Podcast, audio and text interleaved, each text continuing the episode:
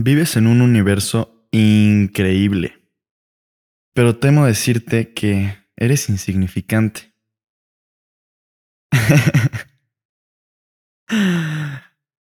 A todos nos dicen que una vida bien vivida es una vida con sentido, que hagas algo valioso, entre comillas, que impacte a muchas personas y que te recuerden con un gran legado por mucho tiempo. Pero creo que eso no es cierto. Creo que eso más bien es un humanito diciendo cómo debe de vivir un humanito. Pero no funciona así. Cuando analizas lo pequeño y efímero que somos en el espacio y en el tiempo, todo lo que creemos que es importante y que son problemas, pierden importancia. Así que esta terapia de insignificancia cósmica, analizar lo pequeño que eres en comparación con el todo, te da un pequeño sentido de tranquilidad. Es muy extraño, pero cuando te das cuenta de que eres un granito de arena en un mar infinito, ese sentido de saber que no vales mucho en comparación con lo con la grandeza de lo demás, trae mucha paz porque lo que crees que es importante ya no lo es. Este término de terapia de insignificancia cósmica lo saqué de un libro que lo escribió Oliver Burkeman. Su libro se llama Cuatro mil semanas, Organización de Tiempo para Mortales. Cuatro mil semanas, paréntesis, es lo que se espera que viva un humano promedio. Así que por eso se llama así el libro, pero bueno, esto es sobre un capítulo en específico. Y es justo lo que acabo de explicar, cómo al analizar tu posición frente al espacio del universo y al tiempo que lleva existiendo el universo, te da un tipo de tranquilidad frente a lo que crees que es importante. Así que te voy a dar unos datos que creo que te van a poner en perspectiva de lo insignificante que eres. Nuestro Sol es una pequeña estrella en un rincón de la Vía Láctea. Y la misma Vía Láctea cuenta con otras 200 mil millones de estrellas. La Vía Láctea es una galaxia, parte de un grupo de galaxias de los cuales existen billones más. Entonces desde ahí ya te puedes estar dando cuenta que del universo observable, que es lo que conocemos del universo, no sabemos si ese es el fin, pero es lo que podemos observar. Existen billones y billones de galaxias que conforman de ellas billones de estrellas, de sistemas solares, que conforman billones de planetas. Y nosotros solo somos uno de ellos en un rinconcito de una mini galaxia de un mini espacio en el universo. Dentro de nuestro sistema solar, vivimos en una pequeñita piedra flotante que da vueltas predeterminadamente al Sol. El astrónomo o astrofísico, no estoy seguro, em, Carl Sagan, creó un calendario cósmico. El universo lleva existiendo desde hace 13.8 miles de millones de años.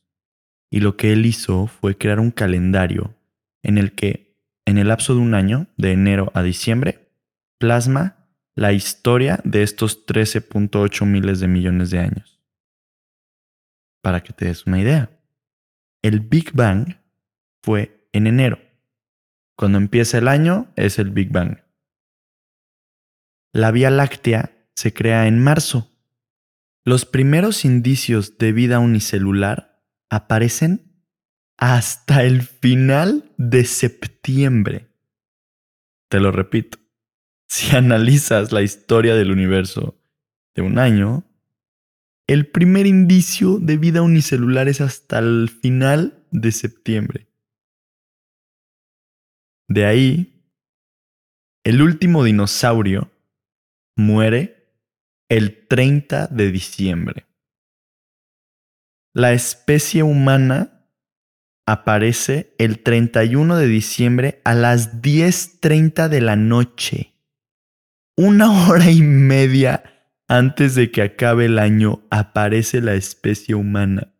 En la escuela, normalmente en las clases de historia, nos enseñan los últimos 10.000 años de historia. Si agarras esos 10.000 años y los comparas con el calendario cósmico de Carl Sagan, los últimos 10.000 años de historia son los últimos 20 segundos del año. El último segundo son los últimos 200 años. Pon en perspectiva lo que estoy diciendo. La historia del universo empieza en enero. Los últimos 200 años de historia son en el último segundo del año. El universo es tan, tan, tan grande que ni siquiera podemos matemáticamente entender la grandeza.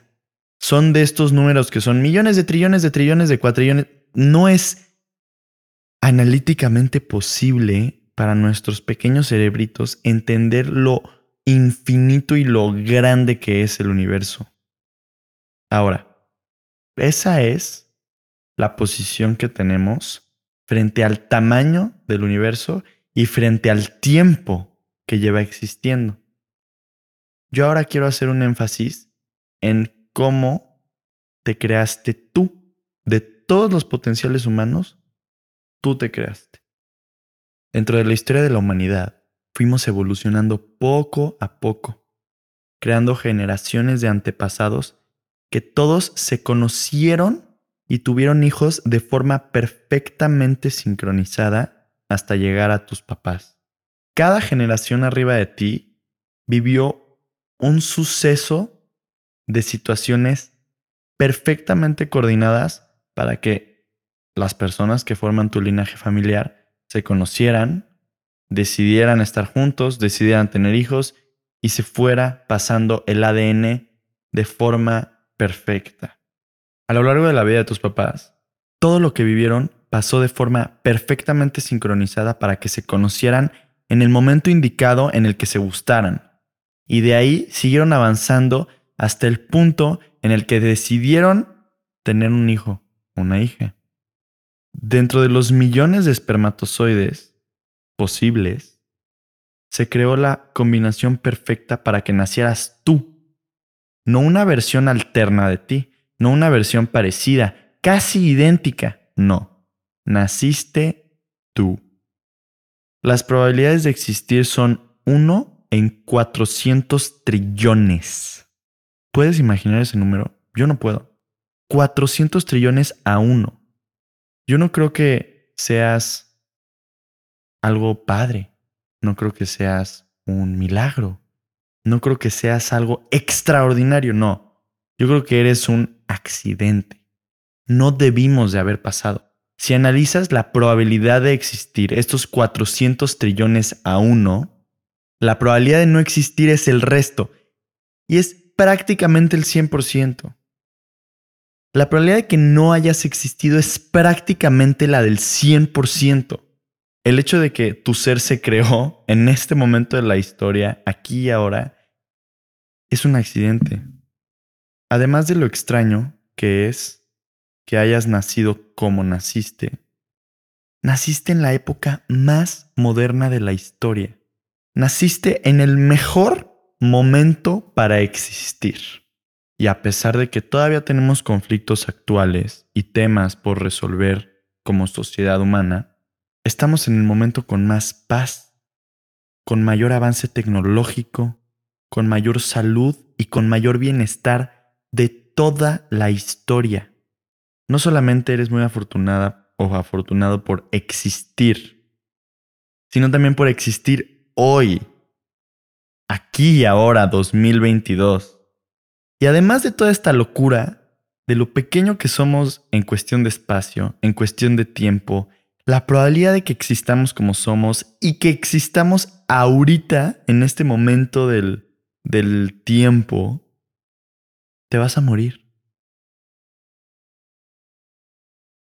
Tus 80 o 90 años de vida son estúpidamente pequeños en comparación con la edad del universo, de la Tierra y de la historia humana. Si regresamos al ejemplo del calendario cósmico, tu vida es el último milisegundo del calendario. Es tan, tan, tan rápido, un milisegundo, que ni siquiera lo puedes comprender en lo pequeño que es. Eso es lo que representa tu vida en comparación con toda la vida del universo. Es incomprensible si quiero entender lo efímero que somos. No solo tú te vas a morir, sino que también nuestro Sol se va a morir. En alrededor 5 mil millones de años, nuestro Sol va a pasar a un estado distinto que va a literalmente hacer que los océanos hiervan. La vida va a ser imposible.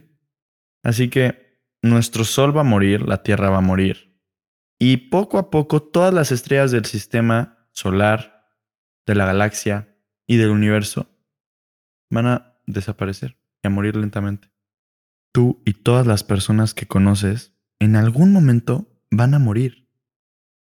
Todo lo que hiciste, todas las cosas que dijiste, todos los pendientes que no hiciste, los errores que cometiste, tus miedos y ansiedades, todo se esfumará y se quedará en el olvido. Uf, no sé tú, pero cuando yo escucho esto es como... Madres, güey. ¿Realmente es tan importante eso que creo que merece perderme mi tiempo y hacerme sentir estresado y ansioso? ¿Qué hacer con esta insignificancia cósmica? Bueno, esto nos da perspectiva. ¿Qué es lo que vale la pena entonces con esta vida tan efímera? Abrazos fuertes, momentos que te den mariposas, empatía con los demás, explorar tu creatividad, aprovechar este regalo de existir y no desperdiciarlo en problemas pendejos, expectativas falsas y deberes ser. Acuérdate que eres un mini grano de arena en este universo infinitamente grande. Ah, date un respiro para disfrutar de tu insignificancia cósmica. Te mando un abrazo.